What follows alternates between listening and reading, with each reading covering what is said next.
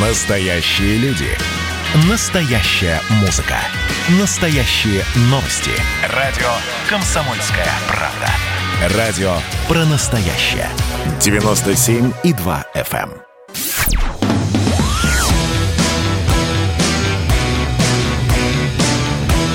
«Война и мир». Программа, которая останавливает войны и добивается мира во всем мире. Всем привет, это Мария Баронова, и сегодня я следующие два часа буду с вами наедине. Номер прямого эфира у нас 8 800 200 ровно 9702. А интерактив у нас достаточно скоро уже появится. Также обязательно пишите WhatsApp, Viber, Telegram плюс 8 967 200 ровно 9702. Это радио КП 97,2 FM. Не переключайтесь. Собственно, Первая тема, такая самая важная у нас социальная на сегодняшний день, это очередной ребенок Маугли. СКР начал проверку по факту истязания и оставления в опасности девочки из Талдома. Сотрудники ведомства просят передать им из полиции дело, возбужденное против 35-летней матери ребенка. Это передает Арти. Ранее на, сего, на сайте подмосковного главка МВД появились кадры, снятые в доме, в котором нашли девочку. В ролике показана комната с плесенью, заваленной мусором. На видео мать объясняет, что ее дочь была под присмотром знакомого 55-летнего Александра. Ничего про этого Александра не понятно. Сама женщина появлялась в доме раз в неделю. Сейчас девочка находится в больнице с признаками истощения. При этом сообщалось, что ребенок не говорит, ползает на четвереньках и откликается на кис-кис. А также, в принципе, была показана, были показаны условия, как ну, вот весь этот ад, который у нас периодически мы обнаруживаем какого-то очередного ребенка, был показан. А старшая сестра девочки, которую нашли истощенной и раздетой в Подмосковье, тоже в больнице. То есть у нас есть еще и старшая девочка. При этом об этом рассказал нам детский омбудсмен Кузнецов. Подмосковный э, детский омбудсмен Мишонова Ксения Владимировна, которая у нас будет через две минуты, рассказала, что у младшей девочки есть небольшой недобор веса, она не говорит, но в целом идет на контакт с людьми. Собственно, тема болезненная, тема злободневная. Каждый раз, когда появляется такая тема, возникает гнев, и все, конечно же, хотят в первую очередь растерзать мать. Тут я в этом плане, конечно, сложно спорить. Э, матери эти ужасные, но, как мы понимаем, это же все не единичный случай и не э, причину, то есть как бы мать у нас, ага, ее э, растерзать, а где, простите, отцы всех этих детей? А отцов никогда нет, и с отцов нет никакого спроса. И, по сути, нет никакого законодательства в нашей стране, которое могло бы вообще контролировать вот эту абсолютную безответственность отцов по отношению к своим детям. И что с этим делать, совершенно непонятно. Пишите, какие у вас вообще идеи, что вот вы думаете об этом, что вы думаете является причиной, как нужно профилактику проводить. 8 967 200 ровно 9702 пишите сюда. И сегодня только единственное, что я вас очень прошу. Вот обычно вы пишете много-много всякой ругани. Сегодня хотелось бы какой-то конкретики. Либо, то есть ругани, комплименты – это все хорошо, но вряд ли я, э, получится у нас тогда понять, как нам улучшить Россию, если будет только одно комплименты и ругань. Так, а у нас есть Ксения Владимировна Мишонова. Давайте тогда ее подключим. Алло. Да. Ой, Ксения Владимировна, здравствуйте. Здравствуйте, Мария. А не могли бы вы нам более подробно рассказать, потому что в целом совершенно непонятно, сколько там было детей, какого возраста обе девочки и что вообще произошло? Ну, там было двое детей, а, две девочки, 11 и 6 лет. А, при этом мать оставила там на последние полтора года младшую дочку с непонятно кем он ей является, ну, в общем, со своим каким-то знакомым. А, проживать в доме в Талдоме. А, это ее дом, но они все зарегистрированы и жили в Москве. А, ну, если честно, неадекватное поведение матери мне трудно чем-либо объяснить. Сейчас заведено уголовное дело по статье 156 «Жестокое обращение» И э, в дальнейшем уже жизнеустройством детей будут заниматься наши органы опеки совместно Москвы и Московской области. То есть так непонятно. В итоге они проживали, в принципе, были прописаны в Москве или в Московской области дети каким-то образом оказались? Еще раз говорю, они прописаны и проживали в Москве. Младшую дочку она отдала проживать э, с мужчиной, с посторонним. Ну, видимо, он ей был не посторонний, какой-то знакомый в дом, который ей принадлежит. Она его купила в Талдинском районе. Так, а что с самой мамой будет? В принципе, существует ну, ли... Но сейчас, э, понимаете, я же уполномоченная по правам детей. Все, что касается мамы и ее действий, будет э, дана правовая характеристика и оценка правоохранительными органами. Еще раз говорю, 156 статья Уголовного кодекса. В принципе, можно получить и лишение свободы по этой статье. Так, а ну вот, в принципе, каждый раз, когда такое происходит, мы слышим, что будет этому дана правовая оценка, это канцелярит, который нам всем понятен, и действительно будет дана правовая оценка, но существует ли какая-нибудь реальная программа на сегодняшний день, которая, например, занимается профилактикой таких случаев? Но э, существует, безусловно, существует комиссия по делам несовершеннолетних, э, существуют службы социальной защиты, есть семьи, которые стоят на учете. Эта семья у нас в Московской области не стояла на учете. А, и дом они приобрели в 2015 году. Соответственно, ну, как жители Москвы, а, они, если и числились где-то, то только в службах Москвы. Но вообще понятно, что вот э, такое социальное неблагополучие, я просто по-другому его сейчас не могу назвать в эфире, иначе будут совершенно другие слова, а, оно, конечно, должно профилактироваться. Но здесь еще вот какой вопрос. Мы сегодня говорили об этом с моей коллегой, э, уполномоченным по правам ребенка в Москве Ольгой Ярославской. Мы говорили о том, что, к сожалению, не существует системы, скажем, отслеживания детей, да, если раньше ты э, переезжаешь из одного города в другой, я имею в виду вот э, советскую систему, то, э, безусловно, ты не мог просто взять ребенка, выписать из одной школы да, и увезти его в неизвестном направлении. Ты обязательно должен предоставить был справку, и это проверялось, и это звонилось в другую школу, куда ты увозишь ребенка. Да? Угу. А сейчас, э, если ты прописан, например, в одном городе, родители потом отвозят детей в другие города, и никто э, не знает, что с этими детьми. Э, с одной стороны, сейчас пока нет ресурсов таких, да, отслеживать. Но нам кажется, что mm. можно выстроить опять систему, по которой, например, родители были бы обязаны регистрировать детей по месту их пребывания в обязательном порядке, да, временная регистрация. Неважно, значит, если вы, у вас есть постоянная регистрация, не знаю, в Москве, а вы уехали на а, какой-то период времени жить в Подмосковье, значит, власти, то есть мы должны знать, что у нас на территории есть ребенок, да, он проживает, мы должны следить, он ходит в школу, не ходит в школу, там, не знаю, посещает детский сад, не посещает детский сад. А сейчас, так как этой системы нет и обязательной регистрации нет для родителей, да, их детей, то мы вот э, периодически у нас э, попадаются такие семьи, э, такие неучтенные дети, и мы не понимаем на самом деле масштабы, сколько таких семей и сколько таких детей еще могут находиться в разных уголках нашей страны. То есть правильно ли я понимаю, что вот эта 11-летняя девочка, она сначала ходила в школу, потом исчезла, но никто, в принципе, дальше не отслеживал, что с ней происходит? Или она ходила в школу, или что произошло? Ну, она ходила в школу, да. Я не знаю по поводу старшего ребенка, а, но, насколько нам известно, она ходила в школу, потом она перестала ходить в школу. А, здесь тоже такая история. А, мама могла написать заявление о дистанционном обучении или о домашнем обучении. Здесь тоже вопрос э, к образованию, насколько они следят за этими детьми, которые находятся вот на таком э, дистанции. И Здесь вот э, про старшую девочку у меня подробностей нет. Мы знаем сейчас только про младшую. Ну да, потому что у нас в целом э, обычно те, кто пишут заявления о дистанции, занимаются домашним обучением, это немножко другая категория людей, не те, кто, собственно, держит в таких условиях детей.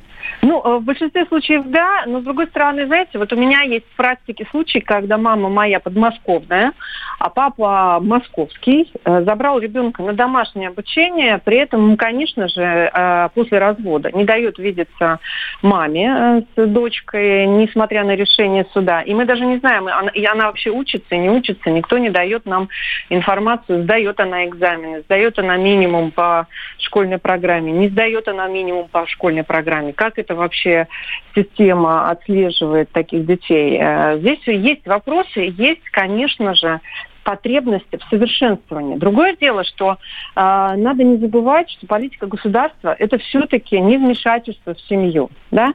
Э, никто не хочет из нас, чтобы к нам приходили, стучали в дверь и спрашивали, а где ваш ребенок? Он вообще в Москве по прописке или там, не знаю, в Химках по прописке или в другом городе? Э, и здесь нужно очень важно соблюсти этот баланс интересов, безусловно, неприкосновенности семьи, доверия к семье, а с другой стороны, мы должны сделать так, чтобы механизмы работали на а, вопросы безопасности детей. И если вдруг случается такая неадекватная ситуация, ну, я ее просто по-другому не могу назвать. Мать точно а, неадекватная, так, невменяемая. Ну, поняла. И... Ну, в целом, да. Простите, у нас просто сейчас нам нужно уже идти на перерыв. 8 800 200 ровно 9702. Подключайтесь к нашему эфиру. 8 967 200 ровно 9702. Это телеграм Telegram, Viber и WhatsApp.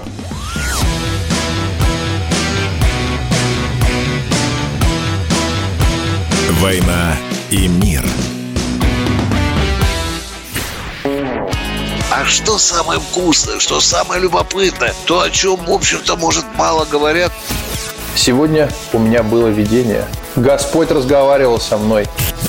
Все, праздники кончились, магия рассеялась. Кислое, ничего страшного. Вино из елок. С сахарком разбодяжим, и будет портвейн. Я наблюдаю и понимаю, к каким изменениям может привести расширение рамки. Предчувствие перемен. На радио «Комсомольская правда».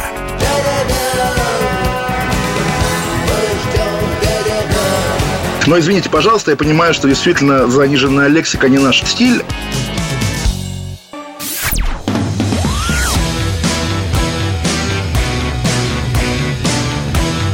«Война и мир».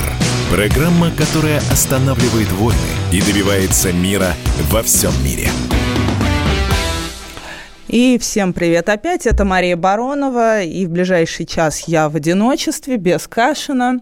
А, и а, до перерыва мы обсуждали с Ксенией Владим... Владимировной Мишоновой, уполномоченным по правам человека в Московской области, ситуацию, которая произошла, очередная ситуация, которая произошла в Московской области, был обнаружен ребенок Маугли.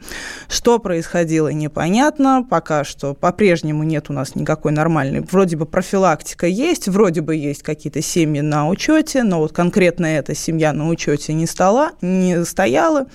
И кто виноват и что с этим делать, как всегда, никто не знает.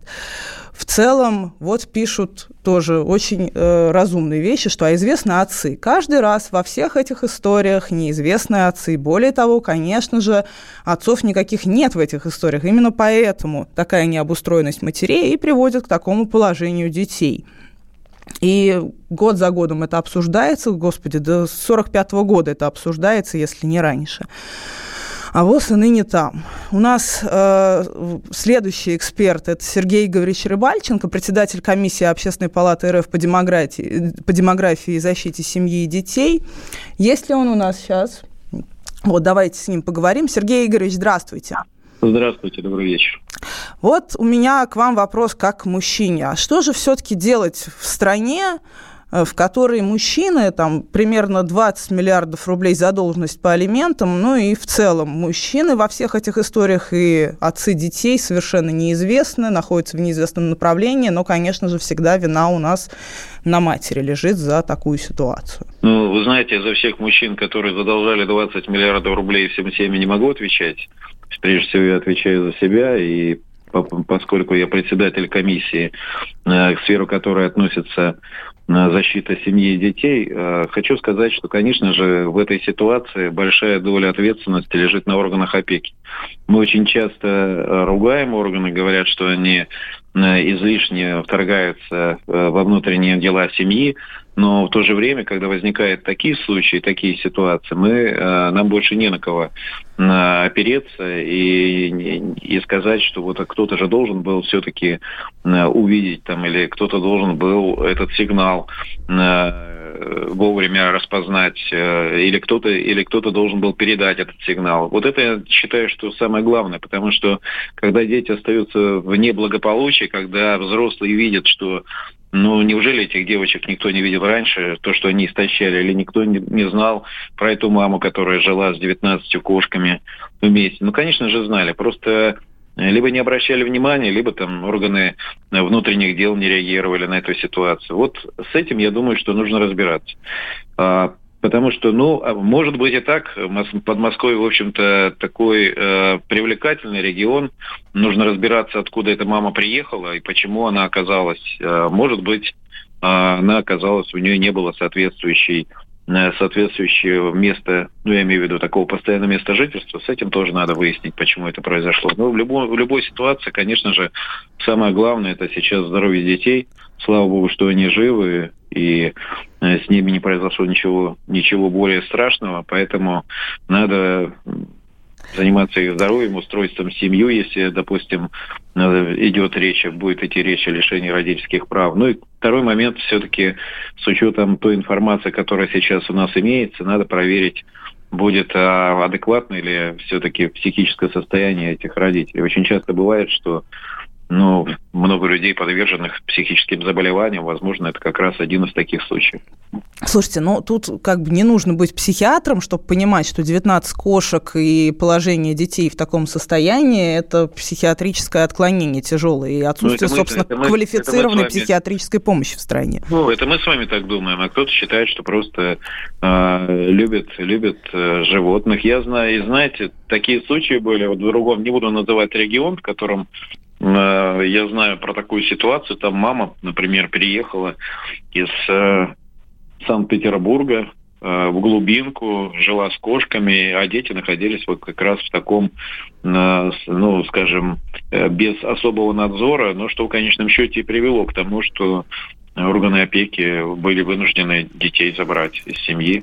Ну и дети с удовольствием, э, не то что с удовольствием, а дети не возражали против этого. То есть бывают такие случаи, что вот кошки для таких, э, для таких не, не, не хочется говорить женщин да, или матерей, а для, для таких граждан кошки дороже детей, собственно. Подождите, смотрите, Сергей Игоревич, то есть про матерей мы все выяснили, они ужасные, это все плохо. Кстати, Нет, сама матери, эта мать была родом из да, Москвы. Матери прекрасные, мы говорим про это, да. А, так. так вот про эту. А где, а, я вас спрашиваю даже больше не как у чиновника, ну, конечно же, как я у чиновника, чиновник. который занимается, ну, председатель комиссии общественной Вы... палаты по... Не чинов... это, это, это не чиновничья должность, это общественная, это общественная, это общественная... Так вот, да. спрашиваю у вас как у общественника, и как, конечно да. же, у мужчины, потому что во всех этих историях, когда начинаешь спрашивать у мужчин, как у мужчин, что менять институционально в области отцовства в стране, каждый раз все эти мужчины говорят, если говоришь про домашнее насилие, говорит, ну, у меня все женщины довольны, я никого не бью. А дальше, если, ну, я прекрасный отец, ну, я прекрасный муж, ну, я самый лучший мужик на свете, я самый лучший защитник Родины, в армию только и любил, что ходить. И так во всех случаях. То есть никогда мужчины не начинают обсуждать, что же делать институционально с этим самым институтом отцовства в стране, чтобы в итоге матери не превращались в такое. Вы считаете, что только мужчины это должны обсуждать? Я считаю, что это тема для обсуждения не только мужчин, а в том числе и женщин. Вы знаете, что в Москве... Женщинам хлеб, сейчас, женщин сейчас, хлебом не корми. Вопрос, вы мне дали, задали вопрос, дайте мне на него ответить. А, в Москве, например, 30% э, всех женщин, которые расходятся со своими суженными, даже не подают на алименты. При этом э, мама считает, что они сами воспитают ребенка. И в этой ситуации, вот я вам скажу, как э, в данном случае представитель соответствующей комиссии нарушаются права детей. Потому что если мама ограничивает или считает, что э, ее ребенок не, не должен общаться с отцом, то это как раз и есть нарушение прав ребенка на возможность общения со вторым родителем.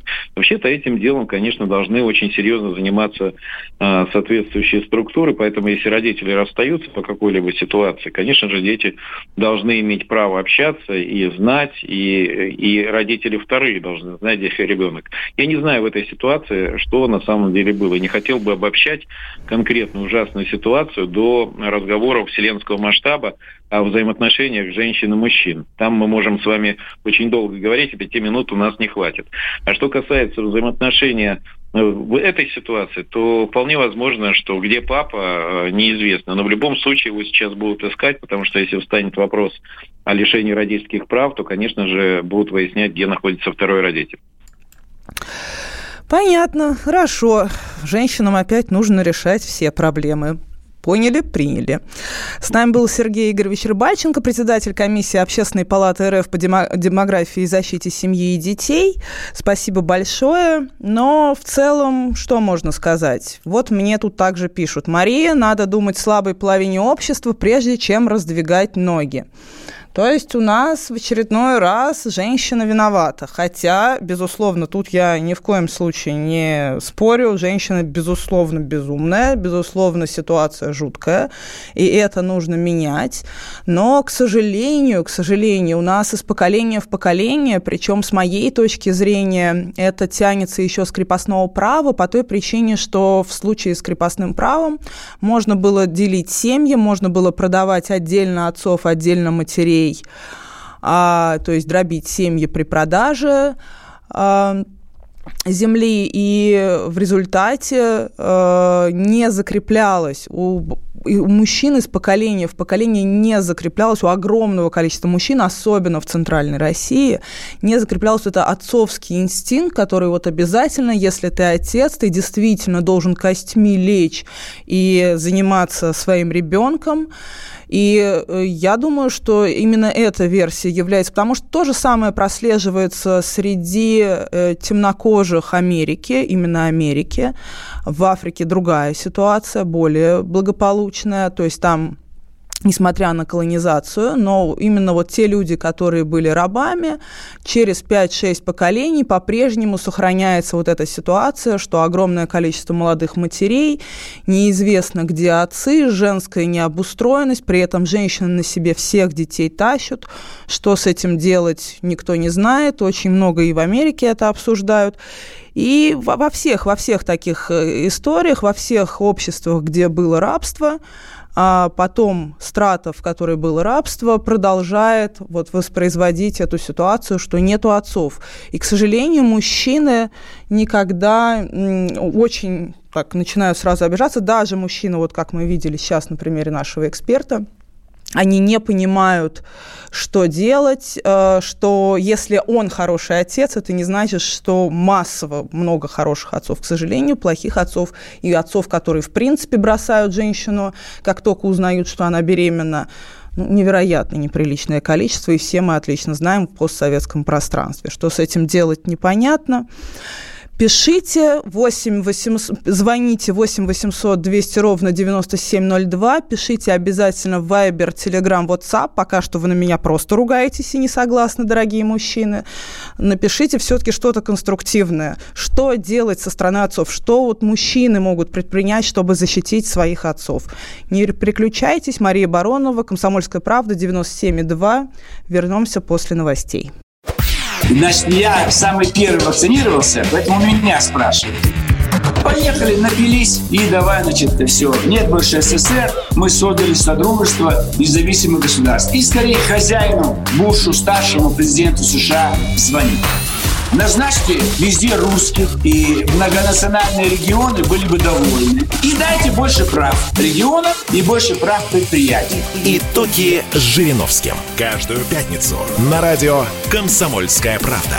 Владимир Вольфович клеймит злодеев – с оптимизмом смотрит в будущее и общается со слушателями. 9 часов вечера по московскому времени. Я все могу сделать. Запросто наведу порядок.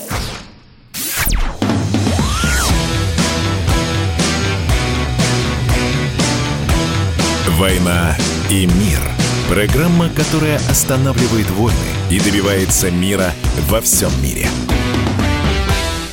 Мария Баронова, радио КП 97,2. Сегодня я одна. И обсуждали до новостей мы тему очередного ребенка Маугли, найденного в Подмосковье, и что с этим делать, и как с нами с этим жить.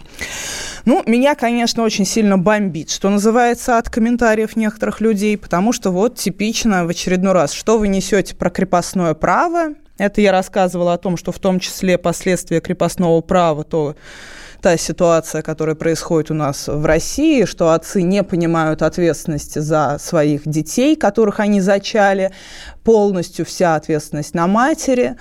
А, естественно, от этой бедности российской неустроенности люди впадают в ужас, они начинают сходить с ума, ну и потом мы находим детей, которые на четвереньках ползают пишут мне очередной комментарий, что вот конкретная женщина дебилка, и ничего с этим сделать нельзя. Женщина принимает решение рожать. Она должна подумать, как будет растить ребенка с отцом или без отца, а то кайф получать всегда готовы.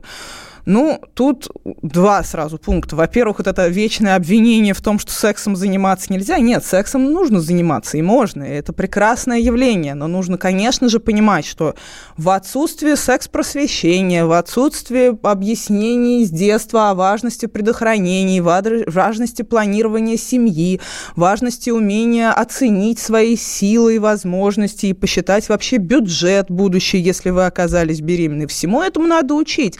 Что значит значит, ничего с этим сделать нельзя. Человек э, рождается человек э, тем же, кем он был в пещере.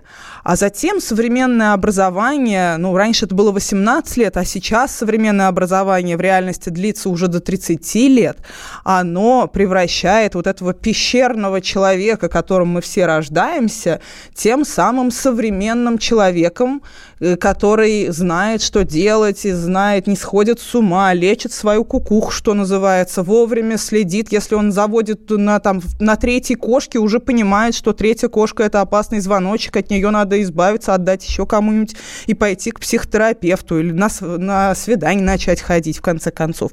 В общем, всегда Всегда это все можно только с помощью образования, а образование – это самая главная роль государства. Звоните 8 800 200 ровно 9702. Я бы с удовольствием с вами поговорила, особенно если вы мужчина все-таки. Что делать, я ни в коем случае не обвиняю вас ни в чем. Мне просто самой, как женщине, мы, жен... мы бабоньки, все время на вас жалуемся, что вот, все на нас, все на наших плечах. Но мы, конечно же, хотим вам в том числе и помочь, чтобы вы тоже были вовлечены в это прекрасное явление, как родительство. Э, так, у нас есть звонок. Алексей, здравствуйте. Алло. Да, здравствуйте. Алло. Здравствуйте. Я сам с Новой Москвы воспитывался в детском доме. Как говорится, вот здесь, в Подмосковье, молодая гвардия. Я сам вспоминаю, как мою мать лишили родительских прав с братом. Mm. Говорится. Моя мать выпивала. Нас вообще должно быть 8 человек. Двоих я потерял, как говорится, они от сожителя последнего. Это где-то 90-х годов она родила.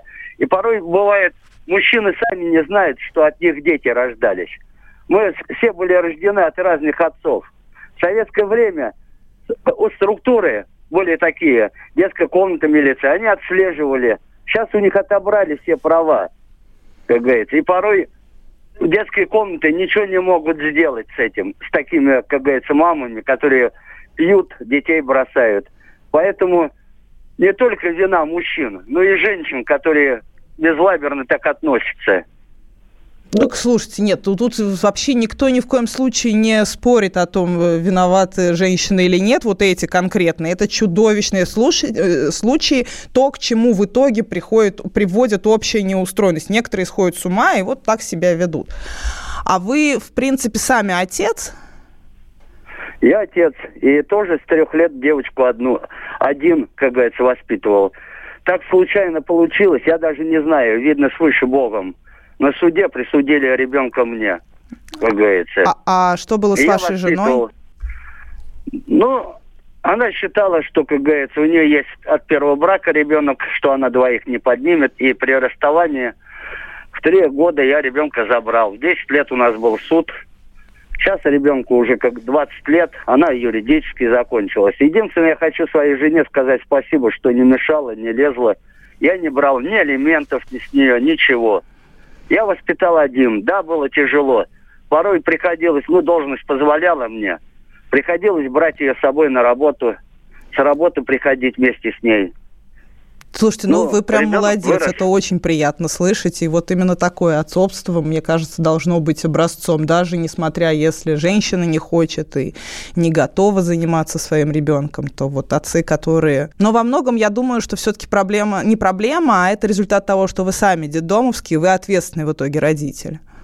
Я вот, вот хотел это и сказать, что порой мужчины сами не знают, что, как говорится, у них есть дитё. Обычно такие женщины где-нибудь случайно переспали и ушли, как говорится. Ей не нужно было, и она случайно узнала, что на каком-то позднем сроке уже беременна.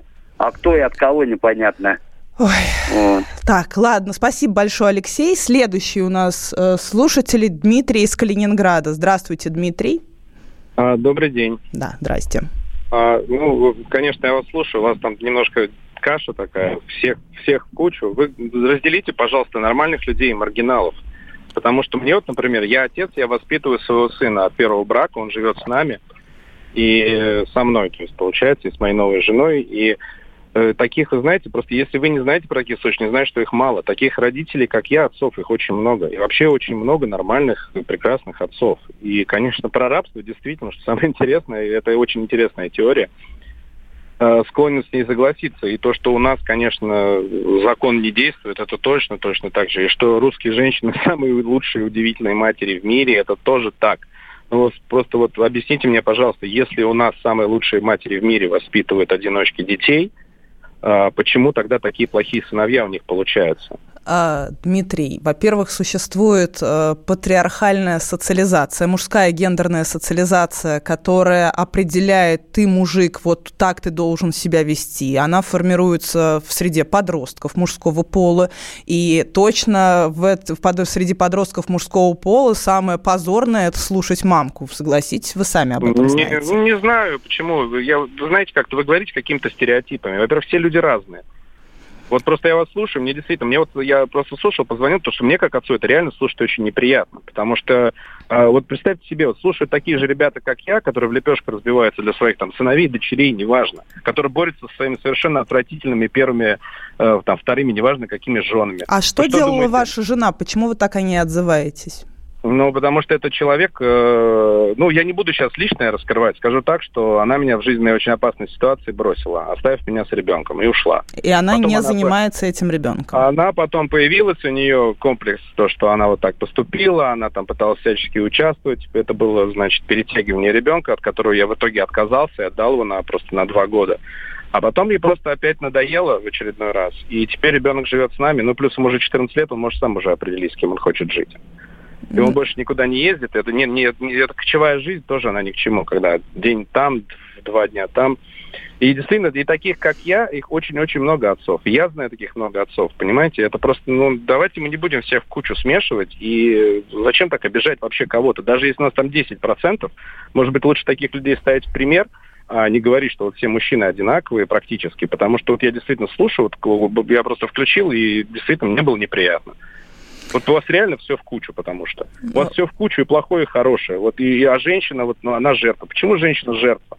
Ну, к если сожалению... Если не рожает по 8 раз. В большин... она 8 раз рожала. Какая там... Я не понимаю, как она может быть жертвой, если она по пьяни 8 раз залетела. А кто 8 раз залетел? Это вот да предыдущего это вот, примеру, вот, вот, примеру, сейчас вот звонил человек, я его слушал перед вами. 8 детей у женщины от разных отцов. И она тоже жертва, получается, только потому, что она женщина, и мы живем в патриархальном обществе. Я знаю очень сильных женщин, я сейчас проезжал мимо портрета очень сильной женщины, она на билборде висит, Марина Аргеева. Она, поверьте, на любого мужика за, за пояс заткнет, это наш местный политик. И не надо из женщин делать... Ну, почему вы делаете из всех жертв? Вот это просто действительно слушаю, как будто какой-то стереотипы сплошные. Нет, женщины у нас, как известно, в горящие избы заходят просто. В итоге... Это ради бога. А у нас мужчины не заходят в горящие избы? Скажите мне, пожалуйста. Мало русских героев вам мужчин? Я не могу понять, зачем нас вообще делить на мужчин и женщин. Мне кажется, что проблема в том, что это маргиналы. Это у маргиналов дети сидят на поводке, у алкоголиков. Почему у них сразу не забирают детей? Давайте мы обратимся к государству. Вот тут проблема есть проблема. В случае с маргиналами чаще всего они находятся на э, уже за ними следят. А ну, как, такие как, как истории, это, это чаще Скажите. всего, а вот такие истории чаще всего возникают как раз в другой среде, уже в более там в среднем классе, когда просто с ума сходят. Но ну, спас... это, надо следить за всеми, а что делать? Просто в советское время это, допустим, делала школа, там, участковый, там, это же все работало к этому можно все вернуться, просто это никому не надо. Гораздо проще сказать, что мужики козлы, и все, и закончить на этом, понимаете? Ну, в принципе, да. Спасибо большое, Дмитрий, вы большой молодец, и я, конечно же, хочу, чтобы как можно больше таких мужчин, как можно больше таких отцов было в нашей стране, и тогда и детей неустроенных будет у нас гораздо меньше, и сошедших с ума матерей тоже не будет. А, вернемся, наверное, уже нужно заканчивать с этой темой, потому что я присела на свой любимый конек ругать мужиков, хотя, конечно, в этой истории, ну, не мужчина в этом виноват, а, конечно, конкретная женщина и конкретная ее психика. Просыпайтесь, вставайте, люди православные! В эфире радио «Комсомольская правда». Я Сергей Мордан. Прогноз на 21 год вас не порадовал, я надеюсь. Конвойные в белых тулупах, лающие овчарки, прожектора шарят по белой пустыне. Давайте уже вот по-нашему, по-русски О, скажем. По Врагам и изменникам Родины нет и не будет пощады. Руки прочь от Егоды. У него нашли огромный дилдо в шкафу. А вообще он отмазывал заключенных и пил с ними коньяк. Каждое утро 8 часов по Москве публицист Сергей Мардан заряжает адреналином на весь день. Мне кажется, это прекрасно.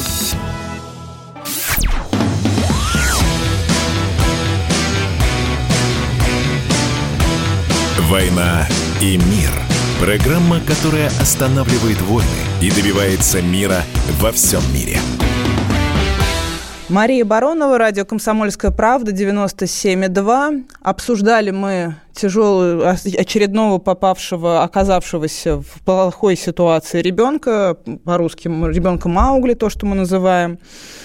Но, наверное, нужно переходить к следующей теме, так что у нас еще много желающих было сейчас звонить. Спасибо вам большое, но просто так мы никогда не перейдем к следующим темам, хотя, конечно, эта тема самая насыщенная. И мне, если честно, было невероятно приятно вот услышать наших двух спикеров – которые отцы-одиночки, и это прям значит, да, действительно, я не права, есть много отличных отцов. Я скорее даже, ну и у моего сына, например, отличный отец, конечно же, но другое дело, что, например, мне с отцом не повезло, и э, при том, что он вполне социализирован, и устроен был всегда, но поэтому я иногда еще и свой опыт переапроприирую, как бы ко всем остальным применяю слуш- э, случаям. Э, пишите вообще, дальше продолжайте писать. Телеграм, WhatsApp, Viber 8 967 200 ровно 9702. Для следующих тем у нас дальше будет ну, э, интерактив потом. А, хотя нет, у нас сегодня уже интерактива не будет. Но все равно звоните, если что, нашим режиссерам будет интересно послушать историю. Может быть, даже что-нибудь расскажем. 8 800 200 ровно 9702. Что еще происходило на этой неделе? То, что мне прям понравилось. Новость, которую я ждала ну, не менее 20 лет, как человек, который химик по первому образованию. Это Владимир Путин во вторник подписал указ об отставке губернатора Пензенской области Ивана Белозерцева в связи с утратой доверия. Это нам сообщает пресс-служба Кремля.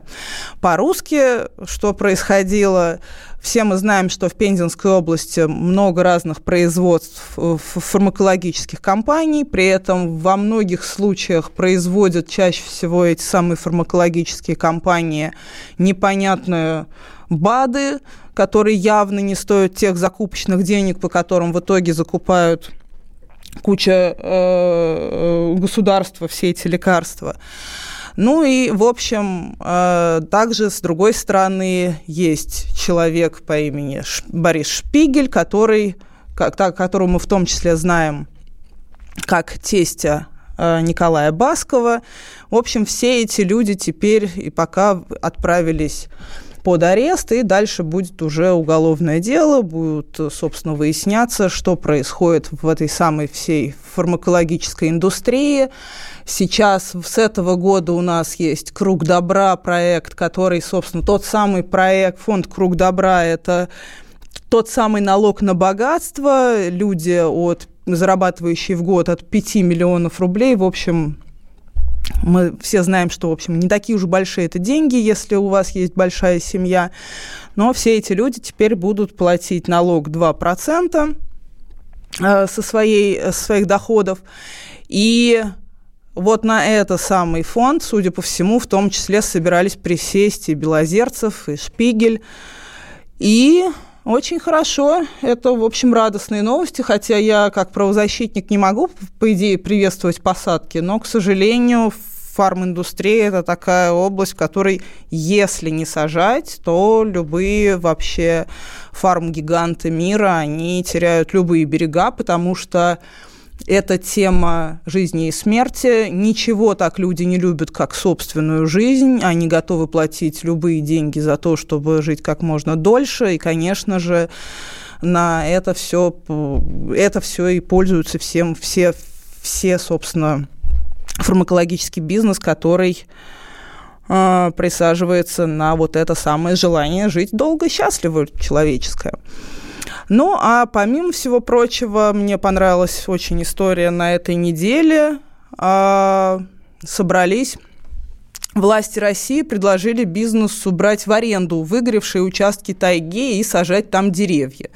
За это компаниям будут давать углеродные кредиты. А, надо сказать, что в целом вообще вся эта тема экологии не очень у нас популярна, потому что считается, что ну а что такое глобальное потепление, кому это надо. Но вот какая история. В 2019 году, как мы помним, Сибирь горела, и в какой-то момент было принято решение, что нехай горит, там людей нету, а тушить все это очень сложно. Но проблема заключается в том, что именно в летний период леса Канады и России являются основными легкими планеты.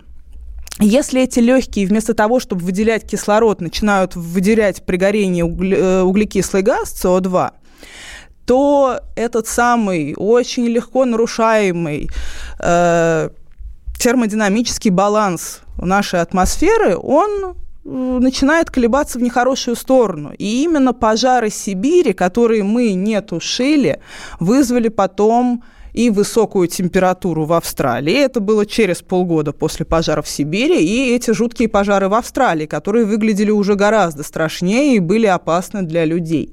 То есть нужно понимать, что когда мы не обращаем внимания на пожары в незаселенных регионах России, это влияет не просто на, на ну, не только вот на то, что экология, как это нехорошо, и не только гринписовцы и прочие экологи должны волноваться по этому поводу.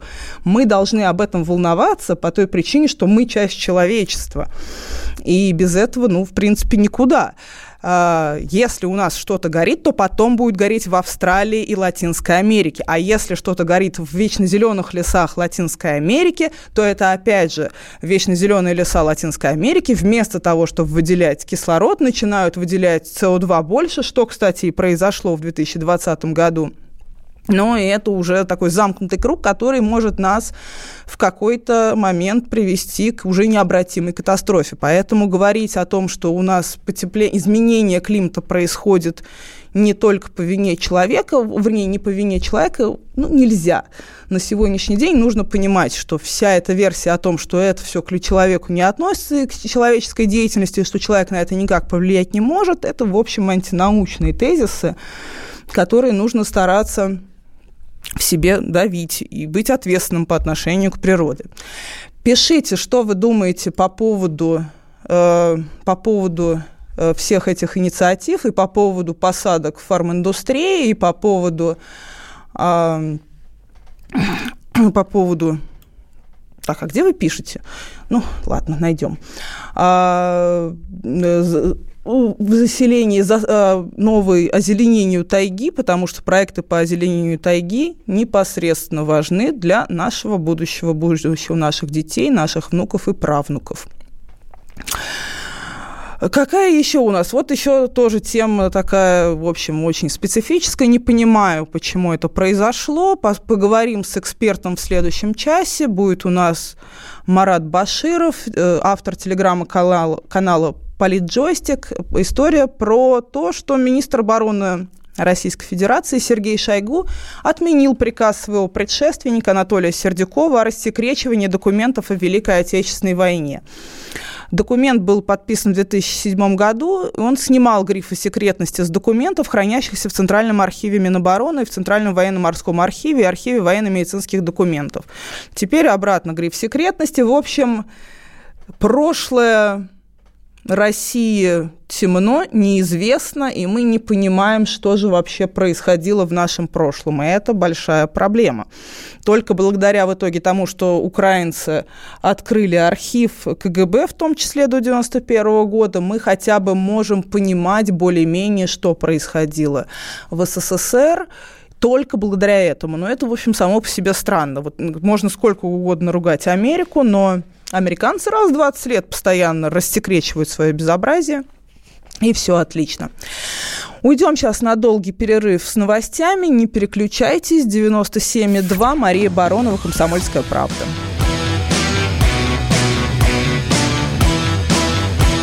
«Война и мир».